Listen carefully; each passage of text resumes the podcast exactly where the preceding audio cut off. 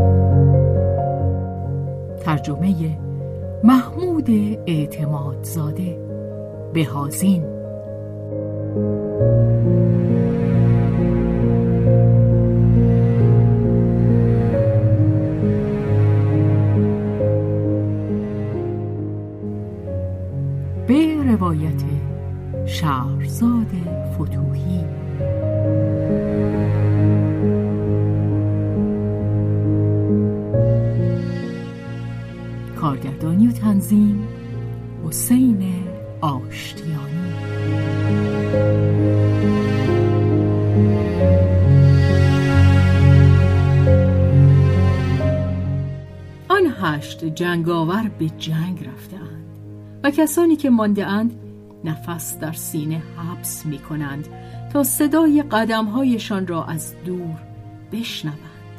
کوچه ها پر همهمه است ولی شب در خانه خاموشی فاجعه باری بر دلها سنگینی می کند آنت آرام است.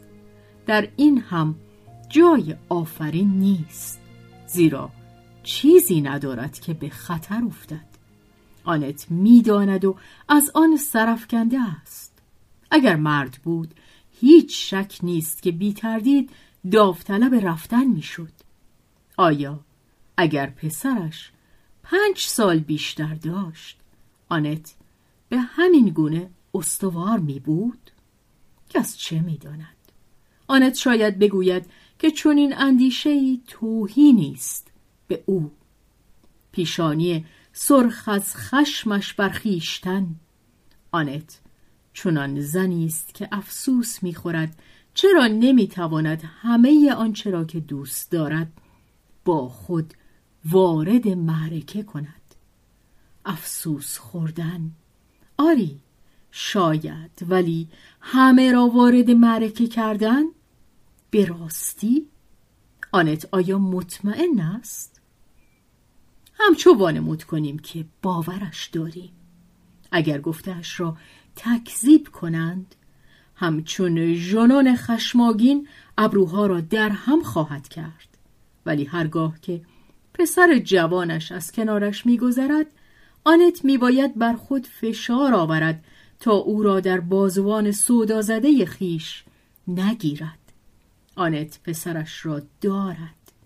نگهش میدارد.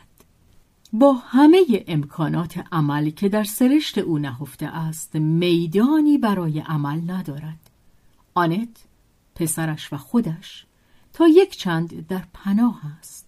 سرنوشت به دو فرصت مشاهده داده است. آنت از آن بهره می جوید نگاهش آزاد است.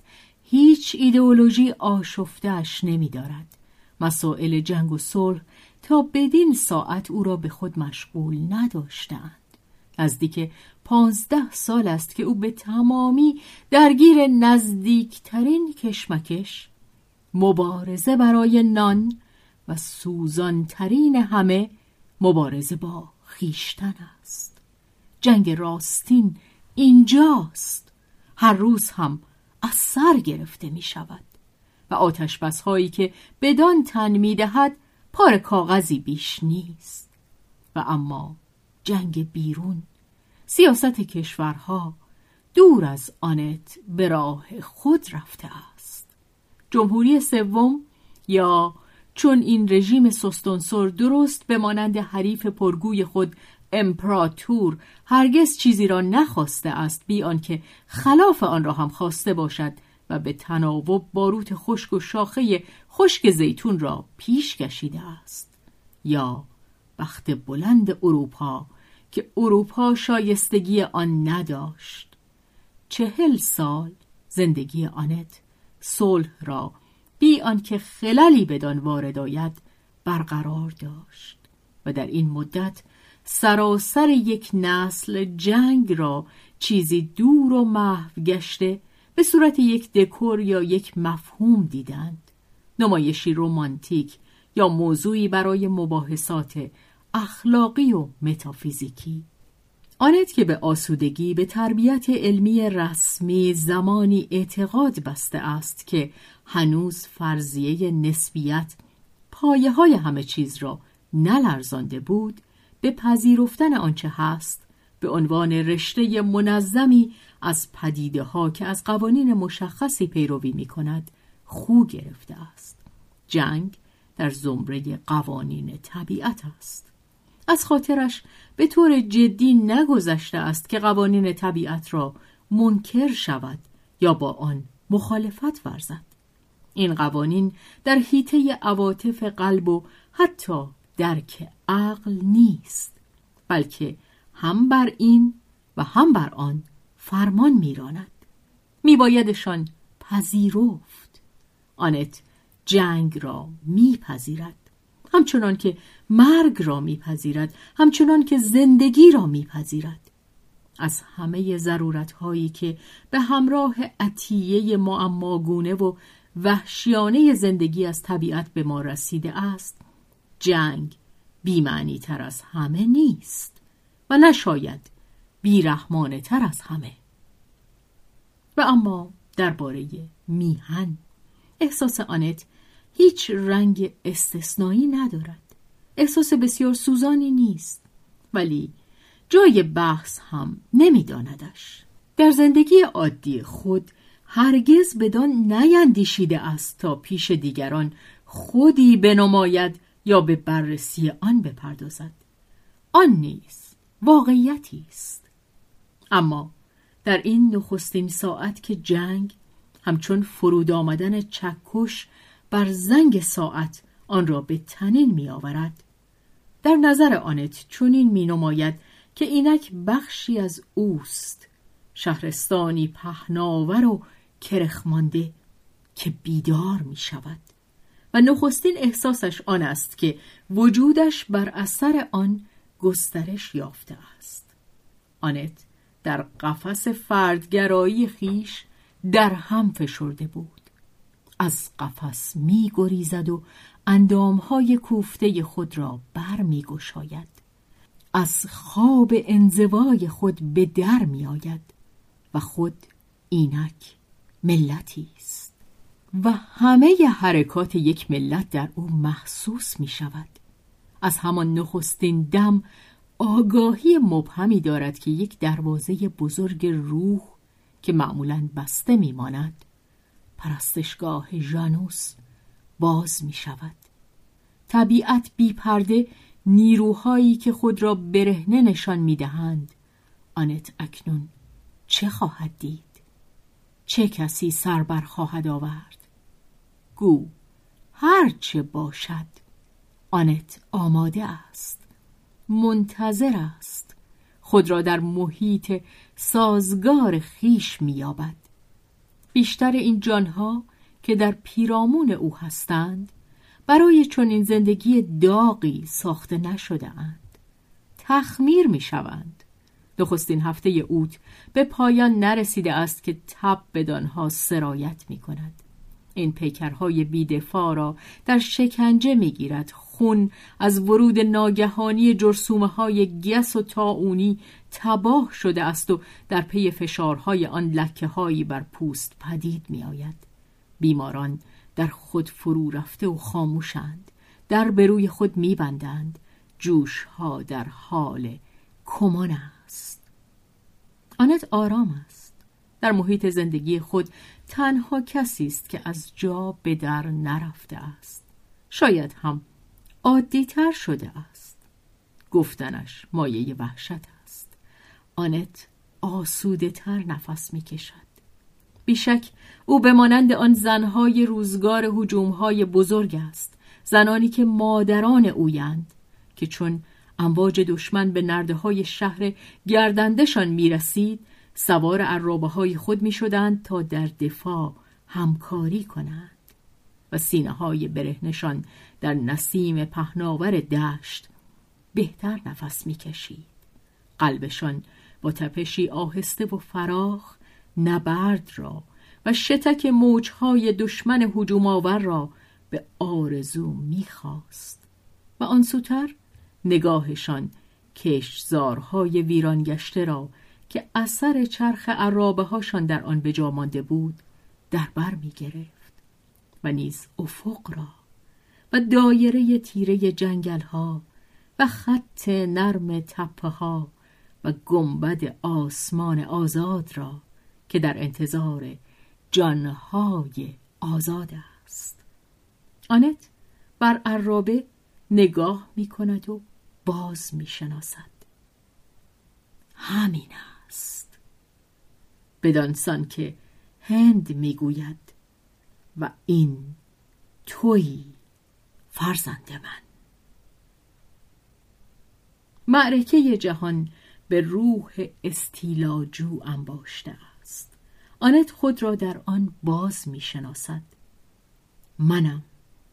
این جانهای تبدار منم. این نیروهای نهفته این دیوهای جامه برافکنده این قربانی ها این بیرحمی ها این شورها این خشونت ها منم این قدرت های نفرین شده و مقدس که در کار بیرون آمدن از نا هستند. آنچه در دیگران است در من هست. من خود را پنهان می داشتم خود را کشف می کنم تا کنون من فقط سایه‌ای بودم از آنچه هستم. تا کنون در روزهای خود من رویا را زندگی می کردم و آنچه واقعی بود در رویاهای واپس زده هم بود. اینک آنچه واقعی است. جهانی در جنگ. من چگونه می‌توان آن چیز وصف ناپذیری را که همچون توفاله انگور در چرخشت بر میآید و آماس می کند خاموشی و خواب این جان باکانت را با واجه ها در بیان آورد. آن جوششی که بر میآید و آنت در آن مینگرد و بو می‌کشد و آن سرگیجه آرام درام وحشتناکی بازی می شود آنت بازیگری است از آن. اما هنوز آن لحظه فرا نرسیده است که به صحنه درآید. آماده است ولی خود درگیر نیست. می‌تواند سیلاب عمل را تماشا کند. آنت این لحظه یگانه را به خود می‌کشد. او بر جریان آب خم شده. نگاهش در آن میغلطد ولی در انتظار پاسخی که به او خواهد گفت نوبت تو است خود را درفکن آنت خود را بر کناره نگه می دارد.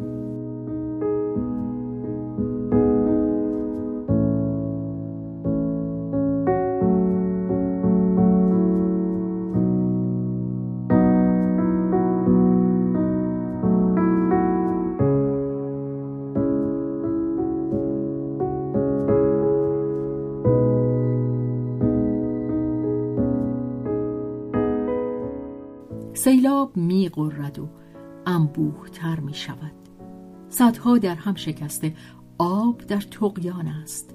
حزیمت، کشتار و شهرهایی که در آتش می سوزد به فاصله پانزده روز بشریت در کشورهای باختر به اندازه پانزده صده فروتر رفته به ته رسیده است.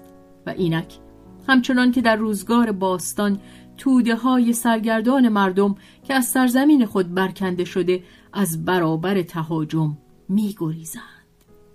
کاروان پایان ناپذیر گریختگان شمال همچون باران خاکستر که پیشاهنگ مواد گداخته آتش فشان است روی پاریس فرود می آمد. روز از پس روز ایستگاه راه آهن شمال به سان گنداب رو جریان رقتبارشان را بیرون میریخت گلالوده کوفته و مانده آنان به صورت دسته های بزرگ چرکین در حوالی میدان استراسبورگ انباشته می شدند.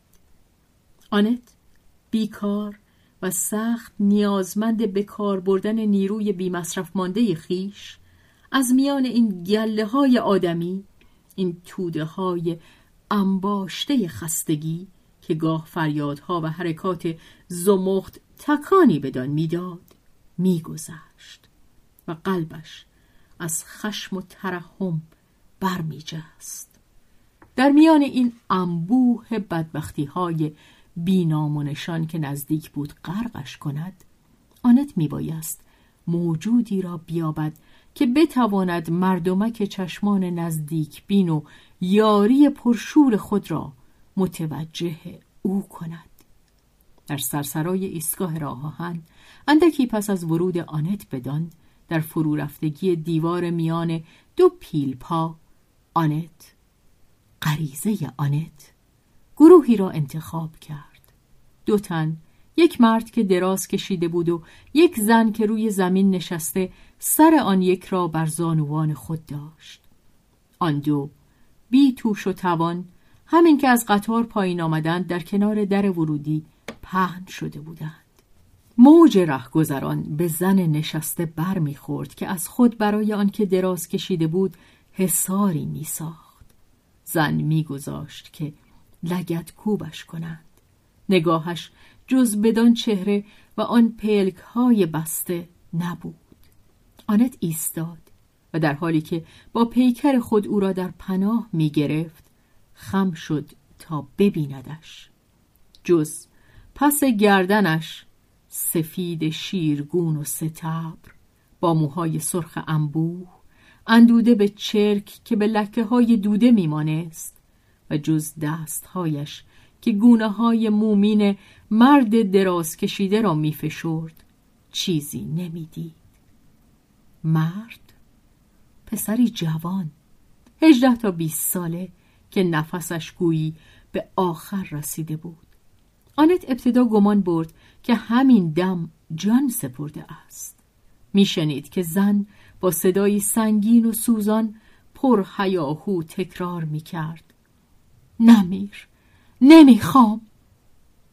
و دستهای پرلک از گلولای و کوفتگیهایش بر چشمها، گونه ها و دهان آن صورتک بی حرکت کشیده می‌شد. آنت شانهش را گرفت. زن روبر نگرداند. آنت در کنار او به زانو درآمد و انگشتان او را کنار زد تا چهره پسر را لمس کند. زن پنداری که از حضور او بیخبر است. آنت گفت آه این که زنده است باید نجاتش داد در این دم زن به او چسبید و فریاد زد برام نجاتش بده رو در رو. آنت رخساری دید پر کمک با سطوح نیرومند که در آن پیش از هر چیز دهان گوشتالو و بینی کوتاهش به چشم می آمد و خط این بینی با پیش آمدگی لبها چیزی شبیه پوزه درست می کرد. زنی زشت، پیشانی کوتاه، استخوانبندی گونه ها و آرواره ها درشت و آن دهان پرتوقع. و آن توده موهای سرخ رنگ که جمجمهش را شبیه برجی می کرد که بر پیشانی تنگش نهاده باشند. پس از آن بود که چشمانش را می توانستی دید. چشمانی درشت و آبی رنگ فلاماندی آنت پرسید ولی او که هیچ زخمی ندارد زن گفت روزها و روزها راه رفتیم. از نا افتاده است. از کجا میایید؟ از درست در شمال. آمدند آتش زدند. من یکی را کشتم. تفنگ را از میخ دیوار برداشتم و از پشت پرچین روی اولیشان تیر در کردم. پا به فرار گذاشتیم. همین که می ایستادیم نفس تازه کنیم. صدای پاشان را که به تاخت می آمدند از پشت سر می شنیدیم مثل جاده کوب می آیند تمام زمینه آسمان سیاه است. انگار ابر پرتگرگ که بالا می آید هی دویدیم. هی دویدیم. او افتاد. من به کولش گرفتم. او که است؟ برادر من است. از میان این گرد و خاک باید بیرون رفت. مردم روی ما راه می‌روند. پاشو در پاریس هیچ آشنایی دارید؟ هیچ جا رو من نمی‌دانم. هیچ چیزم ندارم. همه چیز نابود شده است. فرار که می کردیم یک شاهی پول با خودمان بر نداشتیم. لباسمان هم جز همین که به تنمان چسبیده است نیست. من میبرمتان کجا؟ به خانه خودم. مردی را که بر زمین دراز کشیده بود بلند کردند. خواهر شانه هایش را گرفت و آنت پاهایش را. هر دوشان زورمند بودند و پیکر تکیده مرد چندان سنگینی نداشت. در میدان برابر ایستگاه یک برانکار پیدا کردند. یک کارگر پیر و یک پسر بچه حاضر شدند که حملش کنند. خواهر همچنان به اصرار دست برادر را نگه می داشت. مزاحم رفتار باربران بود و به رهگذران تنه می‌زد. آنت دست او را گرفت و زیر بغل خود نگه داشت. به هر نوسان برانکار حس می کرد که انگشتان خواهر منقبض می شود و هنگامی که باربران یک دم بار را بر زمین می نهادند زن در پیاده خیابان کنار برانکار زانو می‌زد. بر چهره برادر دست می‌کشید و موجی از سخنان درشت و نوازشگر بر زبان می آورد که در آن واجه های فلاماندی با فرانسه در هم می آمیخت. به خانه رسیدند. آنت آن دو را در اتاق نهارخوری جا داد. خانواده برناردن تخت خواب یکی از پسران خود را به آریت داد. آنت توشک خود را بر کف اتاق پهن کرد و بستر دیگری فراهم آورد. بیمار به هوش نیامده بود. رخت از تنش درآوردند پزشکی را به بالینش خواندند. پیش از آمدن پزشک خواهر که از استراحت سر باز می‌زد از فرط خستگی از پا درآمد و پانزده ساعت تمام خواب او را در خود فرو برد. آنت بود که بیدار ماند. نگاهش از چهره یکی به دیگری می‌رفت.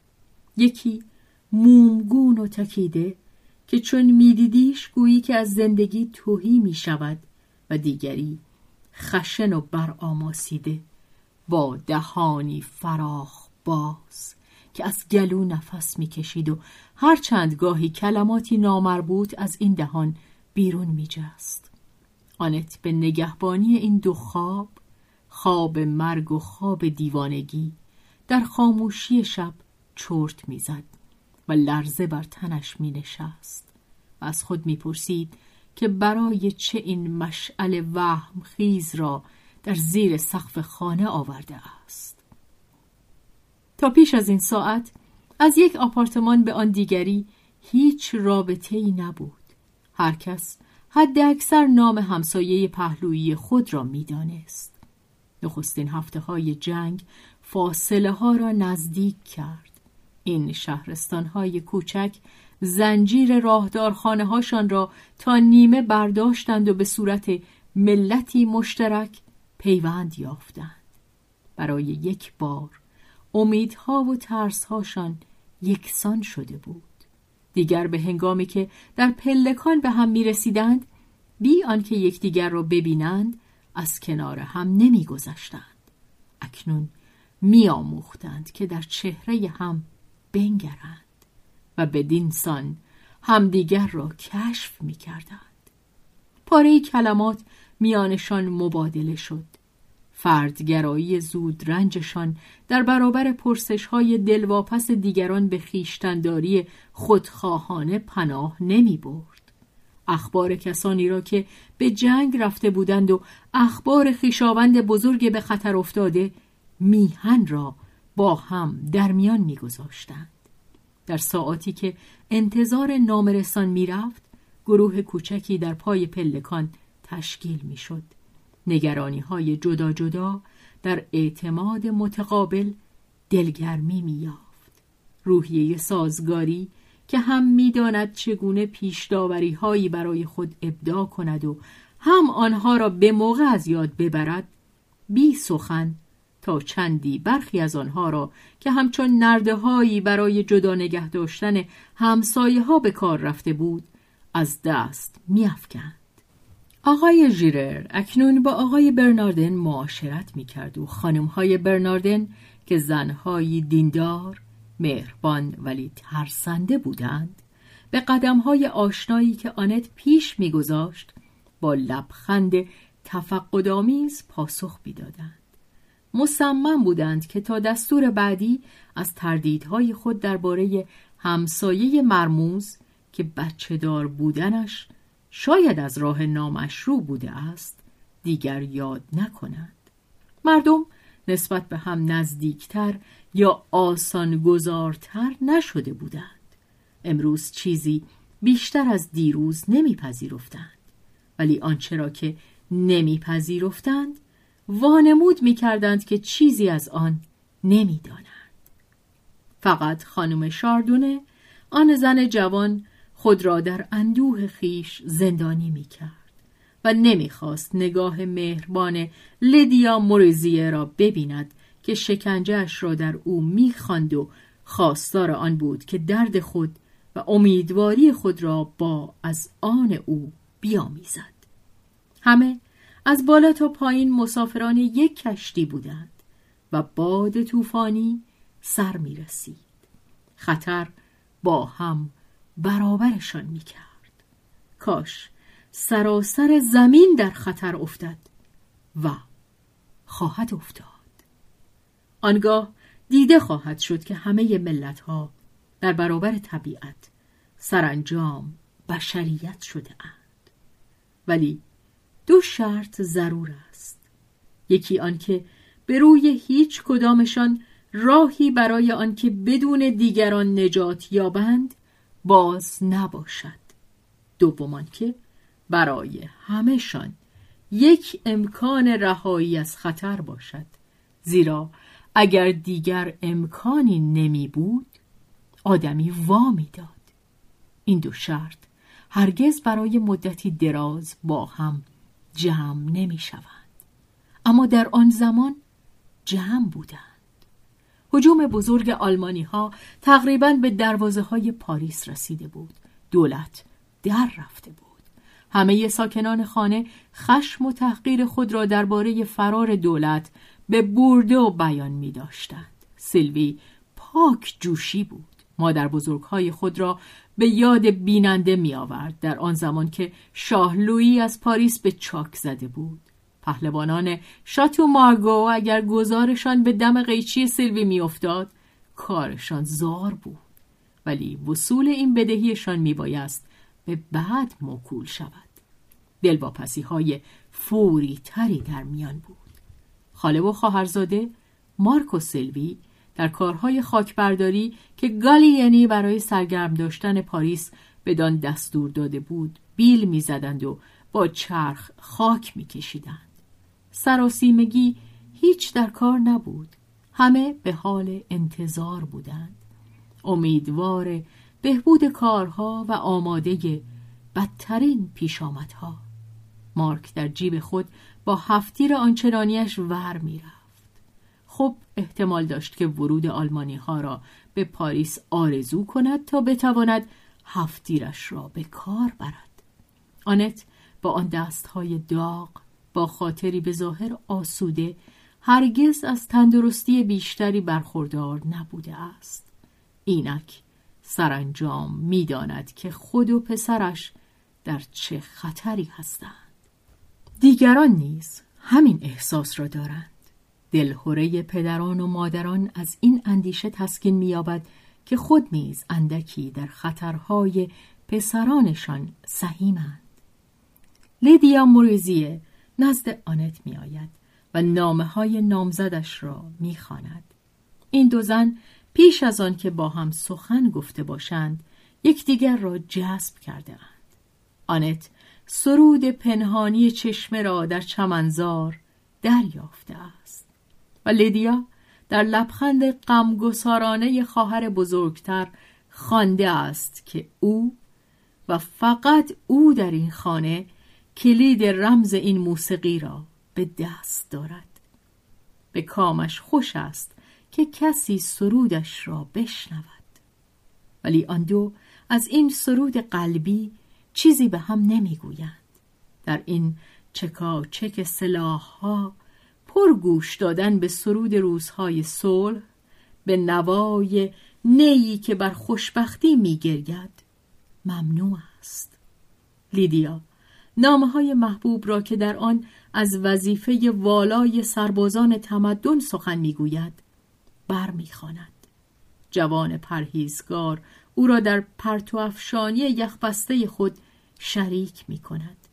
لیدیا با لرزه شادی در آن قوطه می خورد. گرمای سینهش برف اندیشه ها و مفاهیم را می گدازد. لیدیا هنوز کودک است. فداکاری ابوس از پندار او تاب زر می گیرد. برای او قهرمانی هنوز تا نیمه بازی است. میداندش که خطرناک است. ولی ایمان دارد می‌خواهد به حمایت یک خدا خدای خودش که نگهدار عشق اوست ایمان داشته باشد و آیا خدای او و عشق او یک چهره ندارند؟ لدیا به نظر مطمئن و خوشبخت می نماید و با آن خنده خوشاهنگ خود که به سان کودکان از گلو برمی آورد می خندد. و سپس ناگهان می گرید و نمی‌خواهد بگوید که گریهش از چیست و آنت دلش می سوزد می بیندش که خود را با اندیشه هایی که گرم و یک روند تقریر می کند به شور و هیجان می آورد تا آنکه سرسم می رود و به تردید می افتد. آیا یک کلمه را اشتباهی نگفته است؟ با لبخندی شرمنده و دلفریب از راه نگاه عذر می‌خواهد و آنت دلش می‌خواهد که او را در بر بگیرد و بگوید دخترک آنچه تو می‌گویی از خودت نیست پیشانیت را بر دهان من بگذار وقتی که تو خاموش میمانی قلب تو را من میشنوم.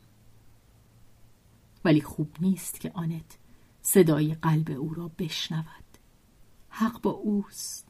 بگذار کلمات آموخته ای را که فراموشی با خود میآورند بازگو کند.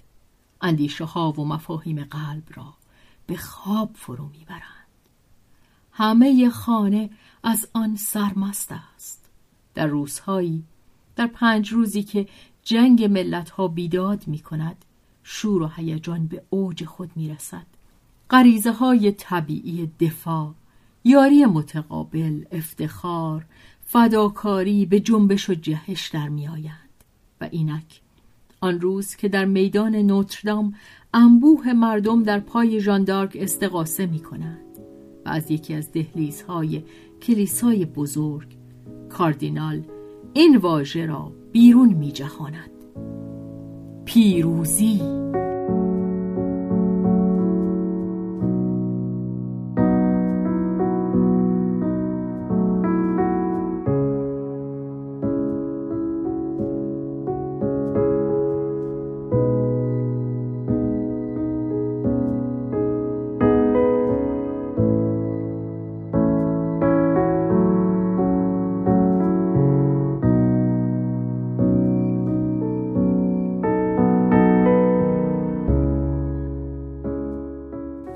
همه چیز باز می ایستد جهش در هم می شکند بار دیگر روح فرو می افتد عملیات جنگی از ماه اکتبر در جا می‌زند. خطر نهایی از سر گذشته است. خار برای مدتی دراز در تن خلیده است و چرک می کند می باید تدارک آن دید که سالها بدین گونه زندگی کرد.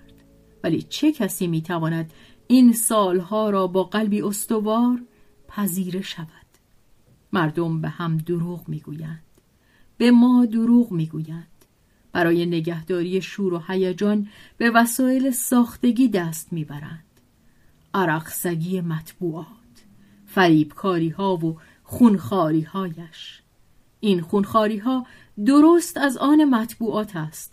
با شادی آدم خارانهی پذیرشان می شود از خود هم اختراع می کند و مردم در سستی و کرخی خود همچون میخارگان با تکانهای کینه سرخ یکه می‌خورند. خانه در شیره رنج و برافروختگی و ناشکیبایی و ملال خود میپزد. زمستان پا سست می کند تخمیر بیمارگونه جانها در روشنایی عبوس پدیدار می شود. دو فراری شمال اپولین و آلکسی کیرسی نزد آنت مانده بودند. آنت آنها را برای چند هفته ای در خانه خود جا داده بود تا برادر بهبود یابد و آنان برای خود مسکنی دیگر و کاری پیدا کنند. ولی آنان در جستجوی آن نبودند. طبیعی می شمردند که در خانه آنت مقام کنند و به دل هیچ بد نمی آوردند. آنچه آنت می بایست هزینه کند حسابش که با آنها نبود. خود را قربانیانی می دانستند که باقی مردم فرانسه به ایشان وامدار بودند. کار به دانجا کشید که آپولین از مسکن خود گله کرد. جاشان در اتاق نهارخوری تنگ بود. آپولین تا بدانجا نمی رفت که اتاق آنت را طلب کند. ولی اگر آن را به او می‌دادند حد اکثر یک ممنونم می گفت مارک از خود بدر شده بود. نسبت به این زن نفرتی داشت که خیرش می کرد مهمانانی عجیب. الکسی بخشی از روز را دراز کشیده بر تخت می ماند. آپولین از خانه بیرون نمی رفت و واداشتنشان به تهویه اتاق کار آسانی نبود. درها بسته از جا تکان نمیخوردند. الکسی سرشتی کرخ گشته داشت و از آن دوندگی ماه اوت هنوز کوفته بود. موهای بوری داشت تابدار با پیشانی کوتاه و تنگ و برآمده چشمها کوچک به رنگ آبی کدر لبها باد کرده دهن باز برای نفس کشیدن. به خواهرش میمانست ولی او نر بود. کم حرف می‌زد. در خیالات میانتوهی فرو می‌رفت. یا که تسبیح میانداخت و دعایی زیر لب می‌گفت. دعا گهواره است که هوش خوابالود در آن تکان می‌خورد. خواهر و برادر به شیوه خود دیندار بودند. خدا از آن ایشان بود. در خدا همچنان اتراق می کردند که در خانه آنت. بر دیگران بود که جا خالی کنند. دیر جنب اما پشتکاردار. آلکسی مانند کنه می چسبید. حرکت را به آپولین وامی گذاشت. این دختر که نیروی خشنی در او خفته بود ساعتها آن را بدین سان سرکوب می کرد که می نشست و روی کار سوزندوزی خم می شد و در آن حال انگشتان ناشکیبایش به درستی روی کار می دوید. سپس ناگهان آن را به سوی پرت می کرد و از جا بر می خواست. پا به پا می شد. آنگاه به راه می افتاد و در فضای تنگ میان تخت و پنجره می رفت و بر می گشت و باز می رفت و پس از آن میستاد و به دشمنی ناپیدا مشت نشان می‌داد و می‌گفت که چشمانش را با ناخونهای خود برخواهد کند و حرف می‌زد با صدایی که مینالید میغرید تهدید می‌کرد هرز می‌گفت در پایان به یک بار خود را روی تخت برادرش میافکند و با سیلابی از سخنان سودا زده در آغوشش میفشرد. برادر هم سخنان گلمند و یک نواخت خود را با آن در میآمیخت. سرانجام سرانجام خاموشی در می‌گرفت. گویی که مرگ در اتاق بود. همسایگی با چنین کسانی مایه آسایش خیال نبود. ولی جرأت گلهگذاری چندان نبود بر ایشان دل می سوزندند. می بایست کوشید و با همدیگر شکیبا بود. همه رنج می کشیدند. این دو بیش از سهم خود رنج کشیده بودند. پیش از فرار سوختن خانهشان را با مادر علیلشان دیده بودند. مستخدم پیر تیرباران شده بود. درک می‌شد که مغزشان از آن تکان خورده باشد. آنت که خود از مسائب برکنار بود وظیفه خود می‌دانست که این حضور سنگین را تاب آورد. از میان همه تنها کسی که آپولین رضایت می‌داد با او دمخور باشد او بود. مناسباتشان دور نمی رفت طبع نامیزان دختر بی هیچ مقدمه از ترشرویی خصومت آمیز به نموداری از همدردی و دمسازی می رسید و دوباره به همان حال نخستین باز میگشت.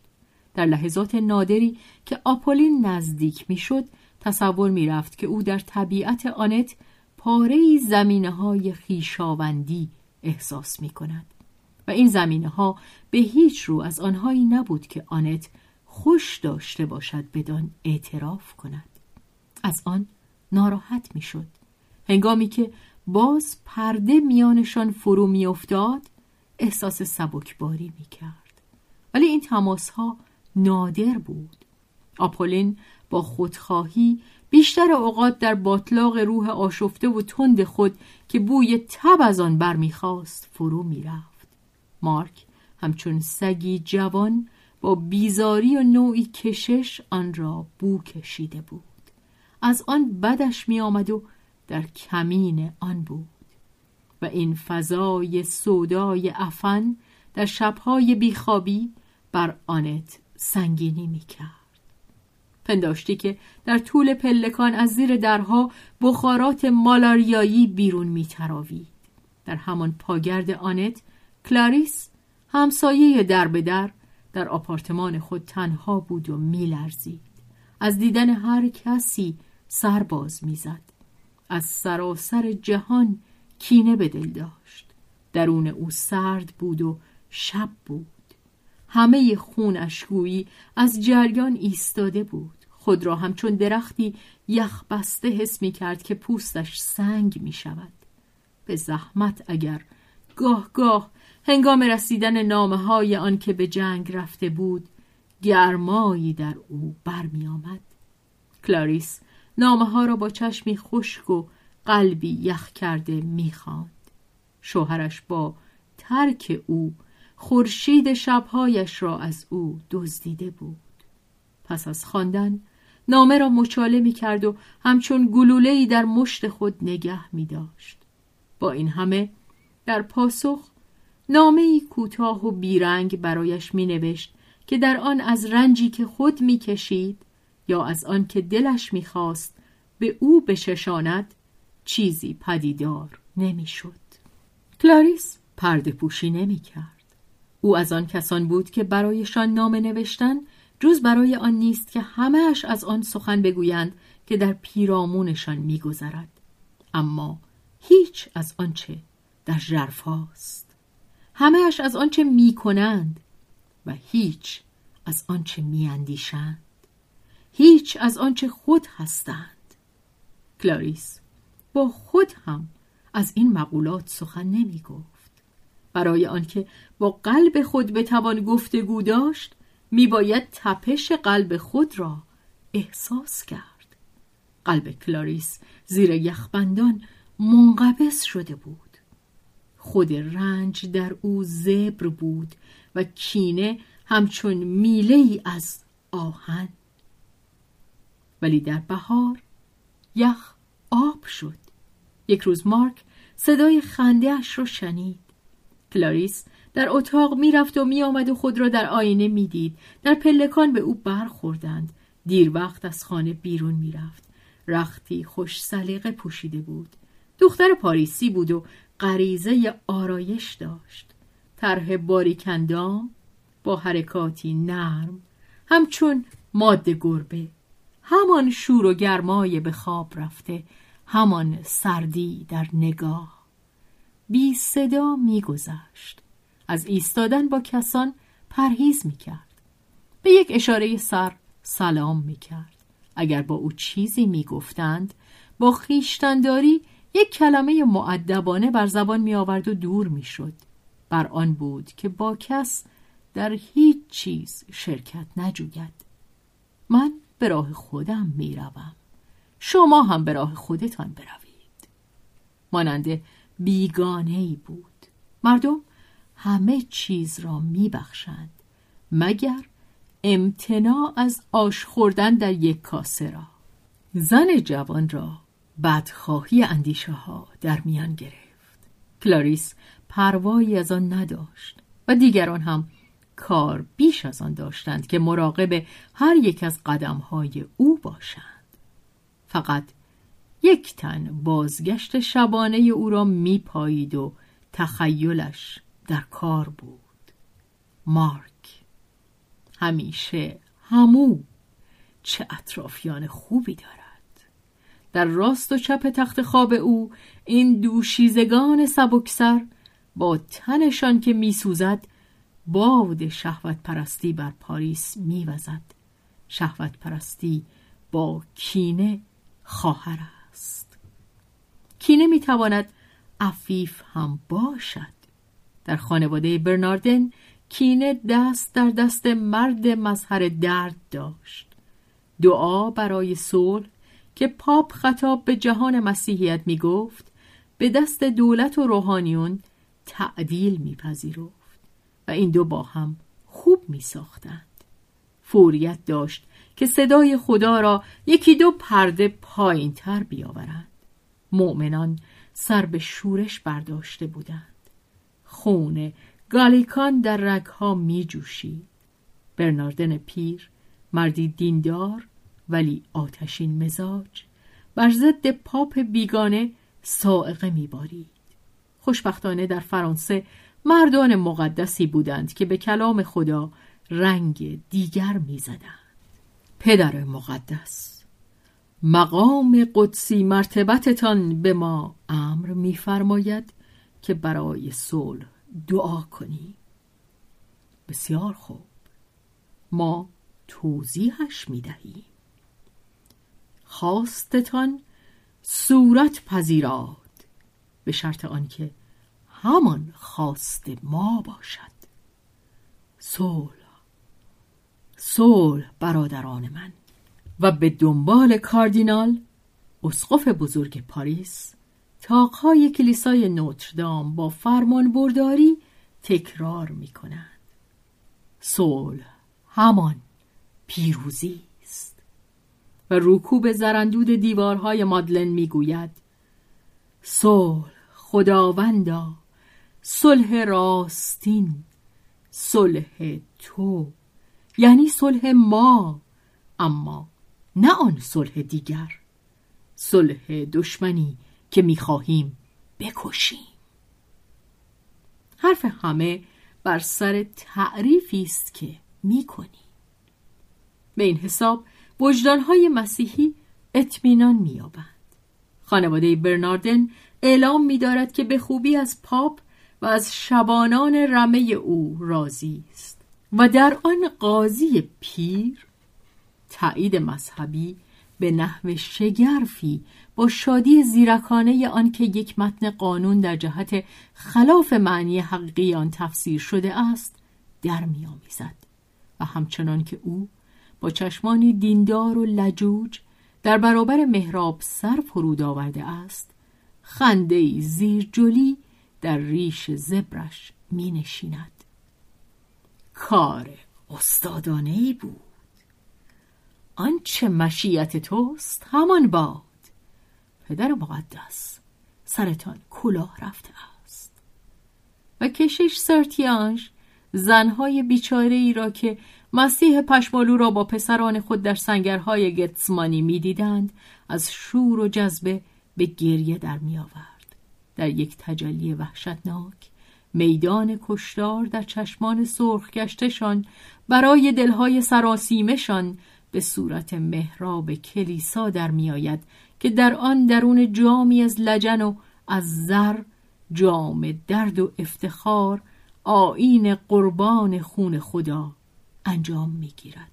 و نخستین کسی که تا سرحد مستی نومیدی از آن جام نوشید لیدیا موریزیه بود که لبان شادابش برای بوسه ساخته شده بود. محبوب او از پای درآمده بود. در همان نخستین روزهای سپتامبر مدتی دراز از آن بیخبر ماندند. در آشفتگی آن گله های در هم افتاده که هجوم می آوردند و باز پس می نشستند و دوباره با سرهای فرود آمده هجوم می بردند به سان دیواری از گوشت که گوشت کشتگان را لگدمال می کرد وقت برای سرشماری کم بود.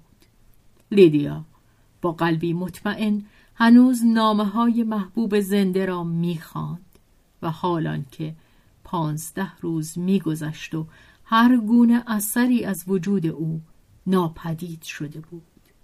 میهن نجات یافته بود. به تصور کس نمی آمد که خود نجات دهندگان نجات نیافته باشند در ماه اکتبر فرمان مرگ بر خانه فرود آمد بیرحمی آن جای هیچ تردید باقی نمیگذاشت گفته یکی از همقطاران روز و ساعت و محل حادثه را تصریح می کرد. فرمان اعلام شد. در خانه هیچ چیز به نظر نمی رسید که تغییر یافته باشد. آقای ژیرر در به روی خود بسته بود. هرگاه سریدار که از همه چیز خبر داشت نمی بود هیچ کس خبر نمی یافت. لیدیا همچون شبهی گذشته بود. نزد پدر نامزد خود آمده بود اکنون با او به سر می برد ولی مسکنشان خالی می نمود هیچ صدایی شنیده نمی شد آنت به هنگام پایین رفتن از پله ها از کنار درشان می گذشت خاموشی قلبش را می فشرد جرأت نمی کرد آن را در هم بشکند. خطوط چهرش دیده نمی‌شد. آن دو زن بی آنکه کلمه ای بر زبان آرند یکدیگر را در آغوش گرفتند. لیدیا به خاموشی میگریست. آنت روان شدن اشکهای سوزان او را بر گونه خود حس کرد لیدیا دست او را گرفت و به اتاق خود برد ساعت شش بعد از ظهر بود و جز چراغی که در اتاق دیگر میسوخت چیزی روشنشان نمی کرد. آقای ژیرر می بایست در آن اتاق باشد. اما صدای جنبشی نمی آمد. آنت و لیدیا نشستند. همچنان دست یکدیگر را گرفته بودند و آهسته حرف می زدند. لیدیا گفت امشب حرکت می کنیم.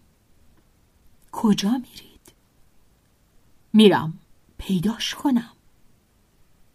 آنت یارای پرسش نداشت کجا؟ آنجا که محبوبم به خواب رفته چطور؟ بله محل جنگ امروز در اشغال نظامی نیست. ولی میان اون هزاران کشته چطور می‌تونید؟ خود او نشانم خواهد داد. می‌دانم که او را خواهم یافت. آنت میل داشت فریاد بزند. نروید. نروید او در شما زنده است. به جستجویش در عفونت کشتارگاه نروید. ولی در میافت که لدیا دیگر آزاد نیست.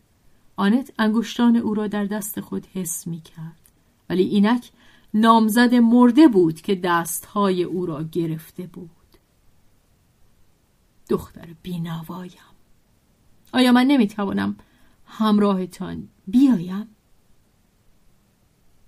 نه متشکرم و در اتاقی را که چراغ در آن میسوخت نشان داد پدر نامزدم با من میآید آن دو با هم خداحافظی کردند سر شب آنت صدای پای بیوزن پای غمزده دو مسافر را شنید که از پلکان به زیر می رفتند.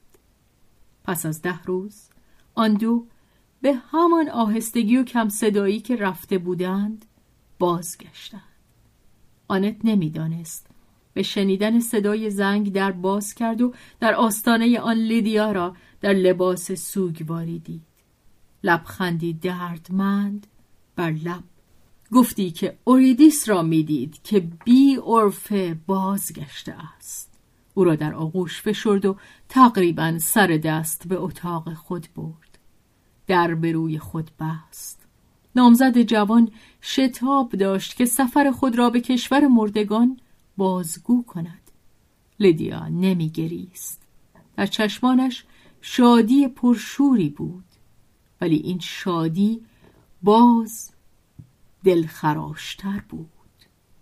به زمزمه گفت. پیداش کردم. خودش راهنماییم کرد. ما در کشزارهای ویران شده میان گورها سرگردان می‌رفتیم. خسته و دل سرد بودیم. کنار یک جنگل کوچک رسیدیم. انگار که او به من می‌گفت بیا. یک جنگل کوچک با درختان بلوط پاکوتا پر از زیر جامعه های خونالود پر از نامه ها و تکه پاره های لباس. یک هنگ در آنجا به محاصره افتاده بود. من می‌رفتم. او مرا میکشاند. پدرش به من می‌گفت چه فایده دارد؟ بس است. برگردید. در پای یه درخت بلوط که از دیگران جدا بود خم شدم و در میان خزه ها پار کاغذ مچاله شده ای دیدم. نگاه کردم. نامه خودم. آخرین نامه ای که به دست او گشوده شده بود و خونش روی آن بود. سبزه و گیاه آنجا را بوسیدم و آنجا که او افتاده بود دراز کشیدم. این بستر ما بود. خوشبخت بودم. دلم می‌خواست همیشه آنجا بخوابم. هوا سرشار از قهرمانی بود. لیدیا لبخند جذبه ای افسرده داشت. آنت دیگر جرأت نمی‌کرد نگاهش کند. آقای ژیرر پنداری که سنگ شده بود. صلب و انعطاف ناپذیر. کار خود را از سر گرفته بود. با هیچ کس به گفت و شنود نمی نشست ولی در درس خود در سخنرانی ها و در مقالات تند خود جنگ بیرحمانه صلیبی را موعظه می کرد در کینتوزی حد نمی شناخت. روح دشمن را می کشت. بر او سیلی می زد. از زمره آدمیان بیرونش می کرد. در خانه هر کسی به او سلام می کرد. اما از او کناره می گرفت. نگاهش به هنگام عبور سرزنشی می کرد به آنان که هنوز زنده بودند. آنان خود را در برابر او گناهکار احساس می کردند و غریزشان برای آنکه یکی پیدا کند که همه گناهان را به گردن او نهد از اتهام پراکنده دسته ای فراهم می آورد و از سر همداستانی نوک تیز آن را به سوی مردی که آن بالا مسکن داشت به سوی مردی که به جنگ نرفته بود نشانه می رفت. کلاپیه جوزفین بیمار قلبی بیماری از زیرش در روحا چه قلب یک فرانسوی حقیقی همیشه آنقدر خوب هست که نبرد کنان بمیرد. تازه او از آنها بود که جنگ و اشغال سرزمین ما را باعث شده بودند. هواخواهان صلح. پسری برازنده کمرو نویسنده خوب که آرزوی جز این نداشت که با قلم خود و کتابهای خود در آرامش زندگی کند.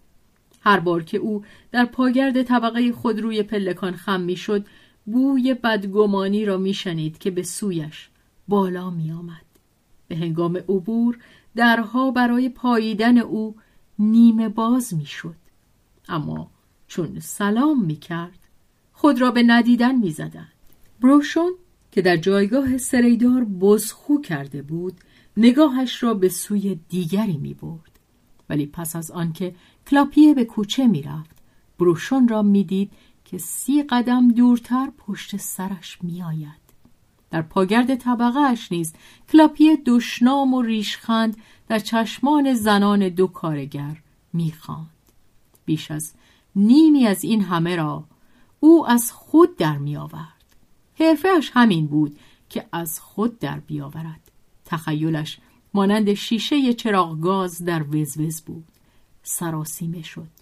تنها زندگی می کرد و سر و کار داشتن با زیبایی های ادب و فرهنگ برای تحمل انزوای اندیشه در مدتی دراز کافی نیست. می باید خصال نیرومند داشت و این کالایی نیست که در ته دوات یافت شود. اگرچه واجه های زیبا مرد را به داشتن رفتار خوب دعوت می کند اما اگر رفتار بد باشد واجه های زیبا او را به دروغگویی وامی دارد. باری همین واجه ها بی چندان زحمتی توانستند کلاپیه و هواخواهیش از صلح را با وظیفه مردانه ای که هوای بیرحم خانه از ایشان طلب می کرد سازگاری دهند. کلاپیه به خدمت سانسور درآمد. افسر مأمور گشودن نامه ها شد. او پسر بدی نبود. بعد کسان را نمی‌خواست. ولی از آنجا که مردم ناتوان هرگاه که منحرف شوند همیشه دورتر از مردم نیرومند می‌روند کلاپیه خوشخدمتی کرد. راه افراد در پیش گرفت. تحریکات هواخواهان صلح را افشا کرد. تا زمانی که همراهان سابق خود را ناگزیر نمی کرد که مانند او از در توبه درآیند از پا نمی نشست هر مرتدی تشنه آن است که ارتدادش دست جمعی باشد. بدا به حال آنکه در برابرش ایستادگی می کرد این پسر خوب با چنان دستهای نرم احساس کرد که چنگال دولت از سرانگشتانش سر بر می آورد. قلب ناتوانش به آهنگ والای کرنیه بزرگ تپیدن گرفت. رو می شد آماده بود که اگر خیش و تباری می داشت همه را فدا کند. کلاپیه به چنین بهایی لطف بروشون را خریداری کرد. اما هرگز پی نبرد که چرا میهن پرستان خوبی مانند آنت از آن پس به دیدن او پشت به او می کنند.